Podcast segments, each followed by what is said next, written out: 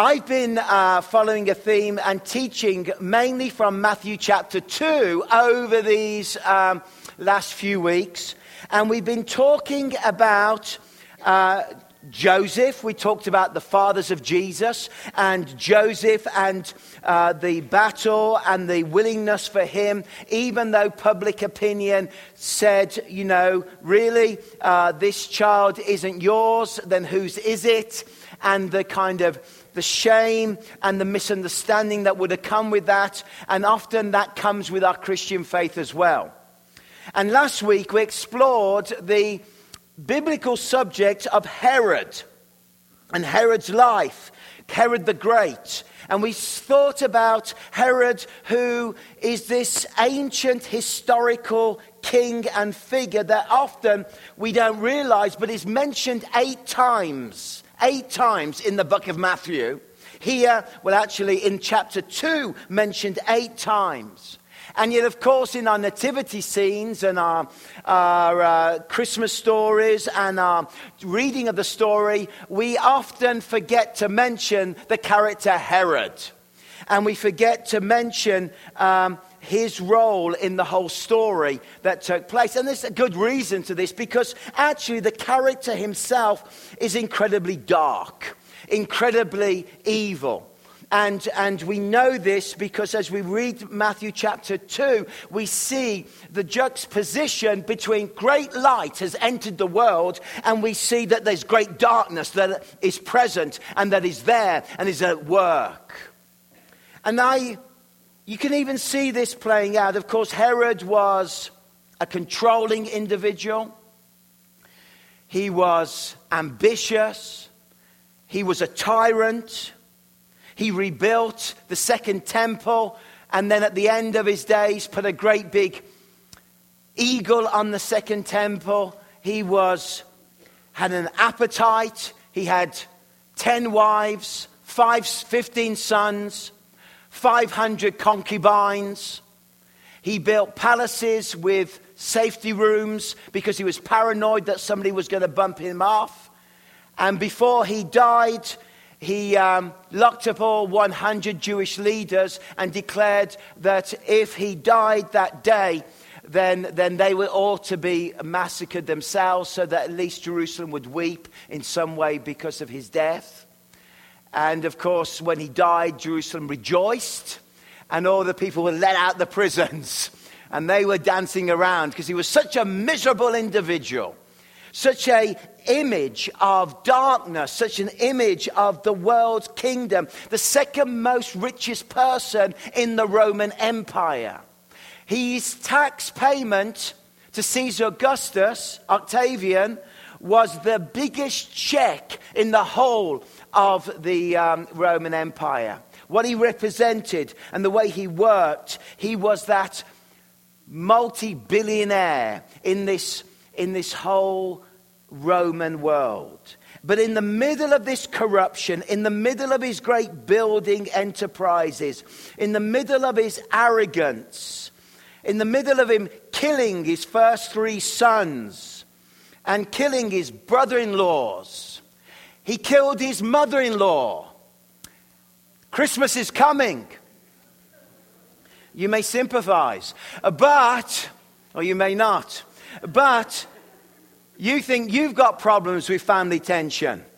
This is out of control. This is wrong. This is so dark. And let me read you from verse 16 of Matthew chapter 6, Matthew chapter 2. Herod was furious when he realized that the wise man outwitted him. He sent soldiers, all the, sent soldiers to kill all the boys in and around Bethlehem who were two years old and under. Based on the wise men's reports of the star's first appearance. Herod's brutal actions fulfilled what God had spoken through the prophet Jeremiah. A cry was heard in Ramah, weeping and great mourning. Rachel weeps for her children, refusing to be comforted, for they are dead. We don't talk about the genocide that took place around the birth of Christ. The great light entered the world, and yet the acts of Herod in this hideous act, probably 30 children or so were murdered in a community the size of Bethlehem. It's not recorded because in the ancient world, uh, people were murdered all the time. I mean, there were 3,000 people he murdered in, in the temple itself uh, when they rebelled at one time. I mean, he was known to be murderous. So 30 children under the age of two, when children weren't even considered to be children uh, in the Roman Empire until they were two, were really, really was irrelevant. It was nothing. But it was not irrelevant to God because the prophet Jeremiah spoke about the pain of Bethlehem and spoke about the weeping of Rachel and spoke about the agony that took place. And this is the reality that a great light enters the world because we know how dark this world really is. That even though Herod is a unique individual, every one of us has a little bit of Herod within our lives and within our hearts. Every one of us can experience that, that pain. Every one of us can put ourselves on the throne and be that ambitious, that controlling, that furious, that angry individual that is paranoid if we allow sin to take hold of our lives and we allow sin to grab hold of us. But the message of Christmas is that there is Herod's way or there is heaven's way. And as believers, our calling is to be transformed by the power of Christ that we may live in heaven's way, in the kingdom principles, that we may love rather than hate, we may be give rather than be uh, grabbing, that we may be a person, an individual transformed by the power and the work of the gospel within our lives. But there is always this battle within uh, in the world and within Western society and within our own lives. And it's the battle of darkness against light and who is on the throne of our lives. Who is number one in our life? Who are we serving? The kings who visited the baby Jesus in the manger, the wise men with their gifts and their, their glorious moment of bowing their knee towards Christ, knew exactly where the answer lay. The answer for the world's darkness lay in worshiping the King of Kings and the Lord of Lords. And you know how dark the world can be. I was in Jerusalem, and you can't go to Jerusalem really without going to the Holocaust Museum. National Museum. The first thing that strikes you about this museum is that it is built like an industrial complex. It's built out of solid concrete. It has a feel of, of the industrial chimneys about it. And as you move from exhibition to exhibition, you travel through the journey that the Jewish people experienced in the 1940s in terms of the systematic extermination of over six million in the Jewish community. That is harrowing enough. I mean, it doesn't take much to make me cry.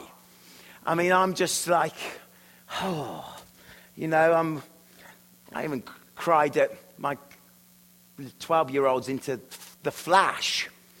Uh, I don't know if you know what that is, probably not. It's like a superhero little movie thing, and I'm even crying at the end of that. So put me, it's pathetic. Uh, put me, put me into there, and I'm, I'm, I'm, I'm, I'm in bits. But then there's a cavern you go to. And you walk into this cavern, and there's all little lights shining. There's pictures of children. It is the memorial to the children that died in the Holocaust. And in the background, there's a sound, and that sound is the names being read out one after another of 1.5 million children that died.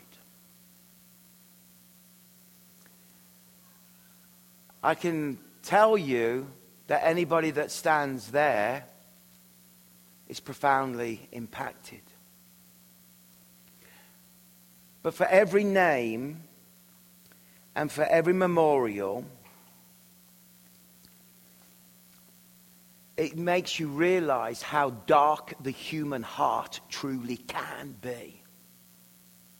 And it makes you realize how much we need God to enter this world and how much we need the salvation of Christ and how much we need the power of sin and Satan and death to be broken. And the message of Christmas is that in Christ Jesus, He comes with a great light and this light shines in a great darkness. And Emmanuel, God with us, has come down because God sees the suffering and the pain and the agony of humanity and he brings an answer, and that answer is Jesus Christ. And when you and I celebrate the advent of the coming of the incarnation of everything of God that dwells within humanity, that God became man, we are celebrating Jesus is the ultimate example of the pinnacle of humanity, of what each one of us are aiming to be and aiming to become, that we want to become like Christ. And boy, doesn't this world need people that are willing to live like Jesus. Because the power of the work of Christmas is still working in lives, because Christmas leads to Easter. And Easter leads to the resurrection. And the resurrection leads to redemption. And God's always into redeeming broken lives. And you may need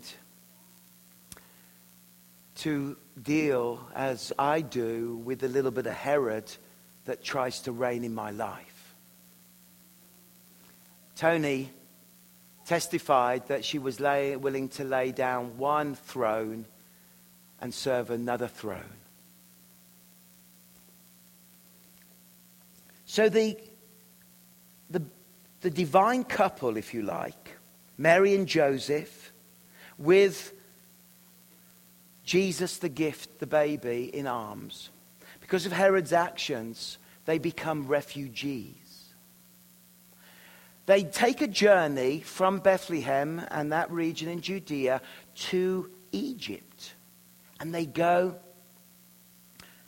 to Egypt. Imagine what they would have been going through.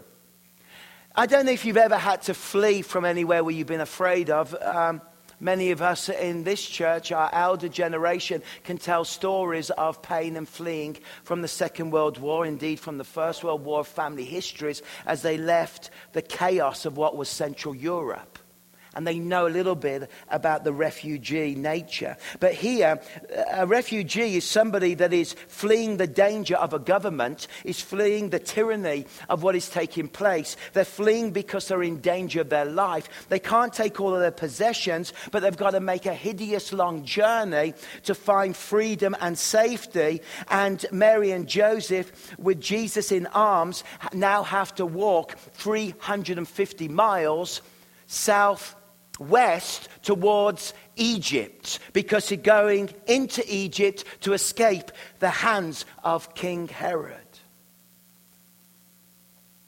I wonder what they would have felt like.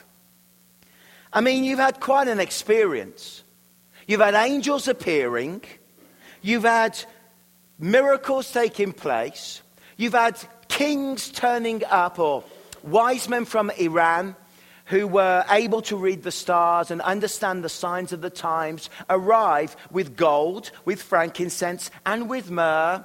And you've had choirs singing, you've had miracles happening, you've had dreams and visitations, and all of a sudden now you've got to become a refugee and you've got to run for your life because Herod is killing every child in the Bethlehem area, and off you go.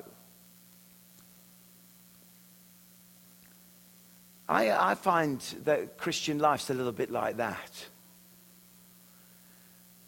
There's at times when there's immense blessing and intimacy, and God is moving and God is speaking. But suddenly, then, even in the middle of the supernatural, in the middle of God speaking through His word and doing things, then you find yourself on a journey that you never expected.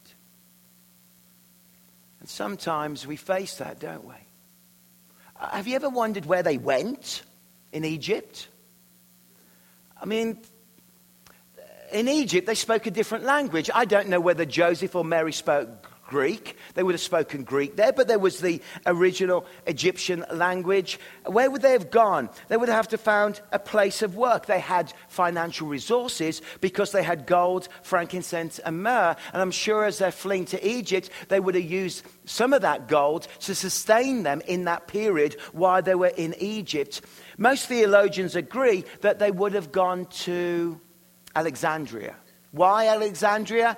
Because that city port had a Jewish quarter in fact, out of the five quarters of that Roman city, which was founded by Alexander the Great, 300 BC, 300 years before, had been developed by Cleopatra, and now many Jews lived there. We know that many Jews lived there because there was this massive synagogue in the center of Alexandria where all the Jewish community, artisans, um, where merchants and people would gather. It was uh, this wonderful port had been built, and there was one of the seven wonders of the world. The first, and at that point, the largest structure in the world was built in Alexandria, and that was a lighthouse that was shaped like a, I guess, a wedding cake um, square blocks, three square blocks on top of each other, to a very small block. And there they would have a fire that blazed at night. So all the ships that came from Rome to pick up the grain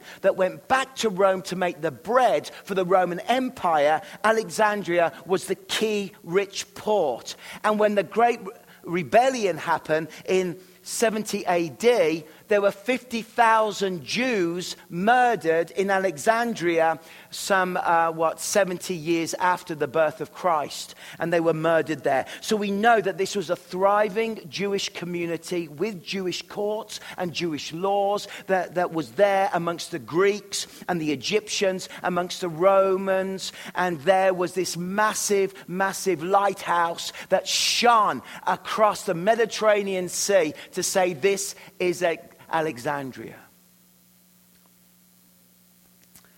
So it's strange where you imagine the Son of the living God ends up in the most important Roman port outside of the Roman uh, Rome itself, ended up right there in Egypt. With the largest lighthouse in the world. We don't know how long they stayed there maybe some theologians say a couple of years, others say up to 10 years. So maybe the little boy Jesus ran around the streets of those square pathways and, and, and the way Roman city were laid out. But you realize that when you follow Christ and you think about refugees and you think about their pain the reason we understand that we care for refugees and we care for those who are fleeing and we care for those who are broken is because Christ always understands those that are weak, those that are broken, those that are fleeing, those that are in agony. And you don't know quite where you're going to end up with Jesus Christ. They ended up in Alexandria, as we can best understand, but God is with you every step of the way. And you've ended up in places in your life where you never expected to end up. And you're here and you're going, How did I get here? I've had such blessing, I've had such pain, and now I'm living in Alexandria, and yet there's always a lighthouse that is the largest lighthouse in the whole of the cosmos that is blazing bright. And the lightest, the greatest lighthouse in all of the cosmos is the coming of Jesus Christ to the world. And if you are lost, you do not need Alexandria. You do not need the wisdom of the Greeks. You do not need the, the, the finesse of Herod's palace. What you and I need is the light of the Lord Jesus Jesus Christ that will guide you in the way that you are called to go. If you follow his light,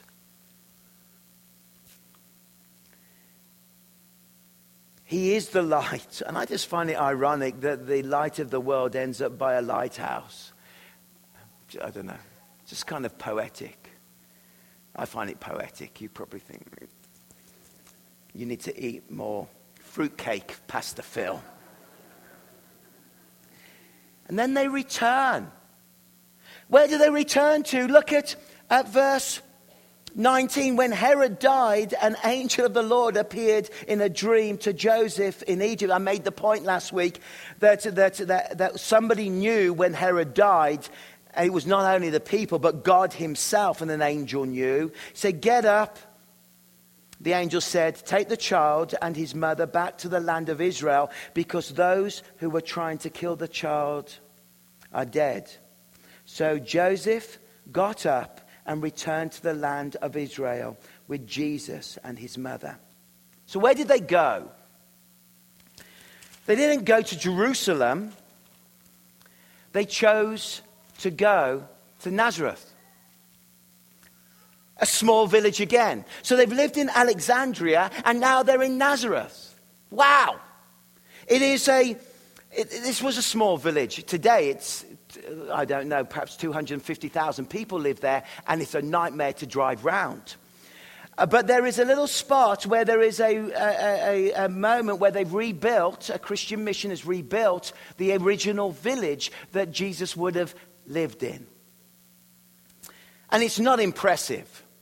The main industry is olive oil and there's farming, but the land is so sort of barren that they've had to build terraces to be able to farm. And, and the little streets and the little, little houses in the small community that, that there he is now raised in this small Galilean town. And what did, what did Nathaniel say about Nazareth? In what? Uh, John chapter 1, verse 46, he says, Can anything good come out of that place? Have you noticed how we like to talk about different places and look down on other places? I was in Kamloops recently. You see? Can anything good come out of Kamloops? I cracked a joke in Kamloops about Kelowna. Do you know what they did? They did. And really hard. Look at this. Why is the Son of the living God in Nazareth and not in Jerusalem?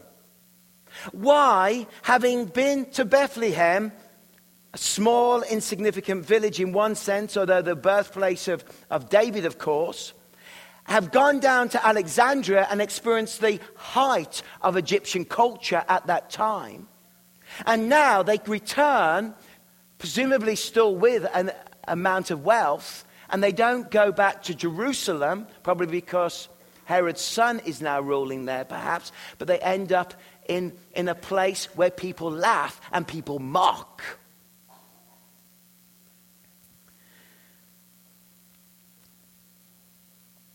Have you ever wondered why Jesus was born in Israel and not in Rome? Why Jesus was born in Israel, which actually, when you go and visit, isn't the most impressive kind of landscape. I mean, even Mount Carmel isn't really that, that high. It's like Black Mountain. Really. You get up there. Have you ever wondered why he ended up in Nazareth? Why he wasn't born in the Persian Empire or the Assyrian Empire or even the greatest, longest living empire. Why he was born in a country that spent 80% of its time either in rebellion against God or ruled by other rulers and rarely had any real freedom and rarely, you know, prospered uh, without civil war and problems and difficulties and, and, and came. Have you wondered why, why God seems to choose the underdog. Why God seems to choose Nazareth and not Jerusalem. Why God seems to choose, you know, Isaac rather than Ishmael, why God seems to choose a shepherd's boy, the youngest boy in the family, rather than any of the older ones in a culture where it was all about the first son? Why he chose Jacob, the lion scheming one, instead of the strong Esau, the firstborn? I mean, you theolo- theologically, you, you, you kind of work out reasons why in our minds, but there's a pattern why, why God chooses Sarah rather to carry uh, the blessing rather than the 90 year old woman has a baby where, where beauty and fertility was the greatest thing in the ancient world. Why, why did God choose a Sarah instead of a Hagar? Why, why was that? Well, I mean, she was an old lady. I mean, not many of us, I would guess, would want that promise. Why does God do this? Why does God God choose a Hannah who is barren. choose Chooses Elizabeth in her old age to bring John the Baptist? Is it because God is utterly committed to the underdog? And really, if you're an underdog, therefore God will bless you. You know, if you're a Rachel and good looking, woo, God will choose Leah, who wasn't so awesome, apparently. What is going on in Scripture when God doesn't choose Jerusalem here for the home of his son, but chooses a small, little, insignificant, mocking village? What is all of this about? The answer isn't that God's always into the underdog. The answer is this. The answer is it is the way of salvation. What do I mean? See, every other world religion, whether it is Islamic, whether it is uh, the great religions of the East, uh, whatever religion it is in the world, the message of every other world religion is this be strong, do what is right, work hard, follow the philosophy, and you will make your way somehow to a higher dimension. You will be good enough, you have prayed enough, you have achieved enough. Every other world religion is about how good you can become and how confident you can be and how you can be transformed. But Christianity is not that message.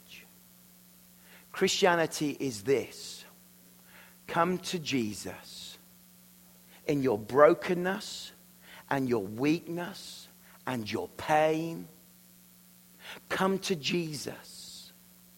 To that manger, not to the throne of Herod. Come to Jesus out of your weakness because there's nothing you can do for salvation. There's nothing you can do to earn it. It's not about you being awesome and you being amazing. It is a free gift of eternal life. He comes to the barren. He comes to the broken. He comes to the humble. He comes to those who recognize their own brokenness and inability to save themselves. And God looks at you in all of your brokenness, in all of your pain, in all of your weakness, and says, says, I know you're not strong enough to do anything in this way.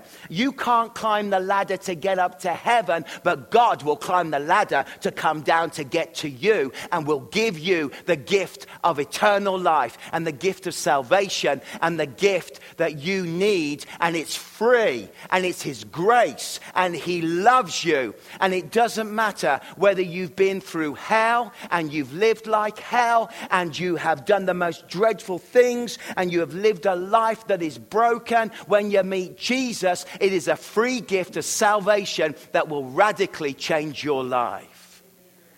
That's why. And when you go through a whole of the Bible, it's not just because of the underdog. It's because the very nature of salvation is that we're a bunch of broken people with messed up lives. And God says, Come, receive my forgiveness and my grace and my love. Herod's throne doesn't work, but the manger does. The manger works. So, where do I land this? well, we talked about the great darkness that is in the world, illustrated by the genocide, and that this great darkness is addressed by a great light, which is Christ and us and the church. We talked about the experience of fleeing that God identifies with those who are, feel like they're on the run. And you can live in Canadian culture and live in Kelowna and feel the, like the loneliest person in the world and feel like you're a refugee of your own family and your own country emotionally. And that's why you need salvation. Because we're all refugees and we're washed upon the shores of God's kingdom, and He processes us and says, Welcome to my kingdom. You're now a citizen of heaven. And then we consider how God seems to prefer Nazareth, the small, insignificant things, than He does the significant, glamorous, amazing things. How can this finish? Well, two things a comfort and a challenge as I finish. The comfort is this, and I've said it, but I want to say it again. The comfort is this that through the work of Christ on the cross, and you've seen a baptism today that spoke about a life that was out of control, that was full of addiction and full of pain You've heard words connected to family problems and life. The comfort is this that for Tony, who got baptized, and for you and I, with our crazy stories, you don't have to do anything. You just have to be willing to receive God's love, God's forgiveness. Repent of your sins Turn your face towards God and move away from what God hates and move towards what God loves. And God loves kings and shepherds who are willing to bow the. So that's comfort for me. That's comfort. And should be comfort for you. And the challenge well, the challenge is that within each one of us, and I said this at the beginning, there's a little bit of Herod that is there. You say, but Pastor Phil, I'm born again. I'm no longer an enemy with God. I now have friendship with God. That's what Romans teaches me. It's true. But even the Apostle Paul says, I do things that I hate. In Romans chapter 7. I do these things and I don't want to do them, but I hate doing them. And I realize that in my life, there's still a little bit of Herod. There's still a bit of sin. There's, a, there's evil that can, even in my born again state, I, I, I can rebel against God. I can rebel against Him. What do you mean? Well, I know that there's a little bit of me that still has what I call the cosmic authority problem. And when sin entered the world, the human race entered a zone whereby we became cosmically opposed to the authority of God. That's why atheists can speak so dismissive about God. There's a cosmic authority issue, and the Christian is somebody that has bowed the knee to the Creator God and to the Savior Jesus, and we follow Jesus. But there's still a little bit of hostility within each one of our lives. And we've got to be willing to challenge ourselves to deal with the residual hostility that still is there in our hearts. The battle with Herod's way, if you like, and the battle with heaven's way. That's why at times you find it difficult to pray. That's why at times you find it difficult to to read your Bible. That's why you hold resentment against your spouse. That's why you get angry and have bitterness. That's why you churn on negative thoughts because there are things that you do that you hate to do and they are that sort of still present, that flesh is still present within your life. The comfort is you're accepted and this is the process that we call sanctification. And I guess the challenge is am I willing to lay down the things that I hate? Tony was willing to lay down addiction and to put that to death. But for every one of us, we're still on the journey of who's on the throne.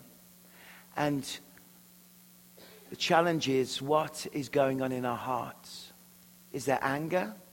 Is there resentment? Is there areas of our lives that we need to lay down and we need to work at? You say, Yes. You know that time when you God answered your prayer and you said, Thank you, God. You answered my prayer. I am never going to be like that again. I'm going to live like this. And what happens? You end up living like this again. Or if you get me out of this problem, I really will be devoted. True? We all battle. And that's why we all need to be in the position of the shepherds and the kings, and we need to bow our knee at the manger. For a great light has come into the world. The comfort is you're loved. The challenge is are you willing to keep Jesus number one in your life? Let's pray together. Let's stand together.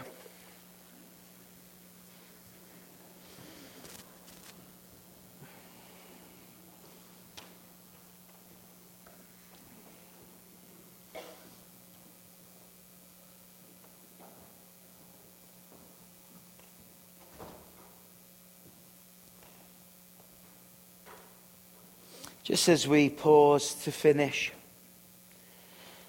What a morning. Hallelujah.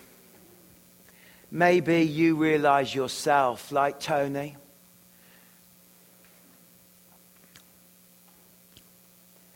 that you need salvation. That this morning you need salvation. You've realized that God's love is immense. That God's way is that He takes the humble, the weak, the broken, the old, the barren, the liars, the cheats, the insignificant country in a little spot in the world, the little town like Nazareth. And He says, You're a refugee. I know what that's like. You're a spiritual refugee, and it's time for you to come and get your citizenship of heaven. And I received that citizenship, and I changed my citizenship from this world to God's kingdom when I was 15. And I did that at a beautiful moment. Maybe you, you're there and you're a Christian. I know many of you are. And so you can just take a moment with the Lord and just ask the Lord to identify the residual hostility that you have where you're resisting what you know God needs to do in your life. A little bit of Herod in us all. But right now, if you want to get right with God and become a Christian this morning, receive salvation, then just say this prayer I'm going to pray. Dear Lord Jesus, I realize this morning that I am lost. This morning that I'm lost. And I realize that I'm a sinner. And I'm sorry for the things that I've done. And this morning I choose to get right with you. And this morning I ask you to forgive me. and come into my life and change me. As you gave yourself for me on the cross, I give myself to you.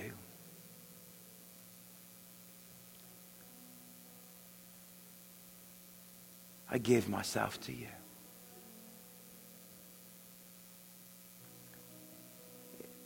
If you've prayed that prayer to get right with God this morning or to, um, to become a Christian for the first time, then we pray a blessing on your life. And there's everybody's just bowed for a moment. On this eve before Christmas Eve, you're coming to the stable and you're giving your life to Christ. And if that's you, why not just lift your hand up and I'm not going to embarrass anybody. And by lifting your hand up, you're saying, Pastor Phil, pray for me. I respond this morning to the call to give my whole life to Jesus. Is there anybody? Just slip your hand up this morning. This morning you say yes to Jesus in the balcony.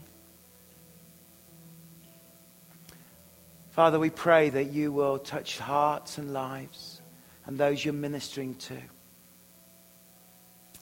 And we pray, God, that you will bring salvation in Jesus' name.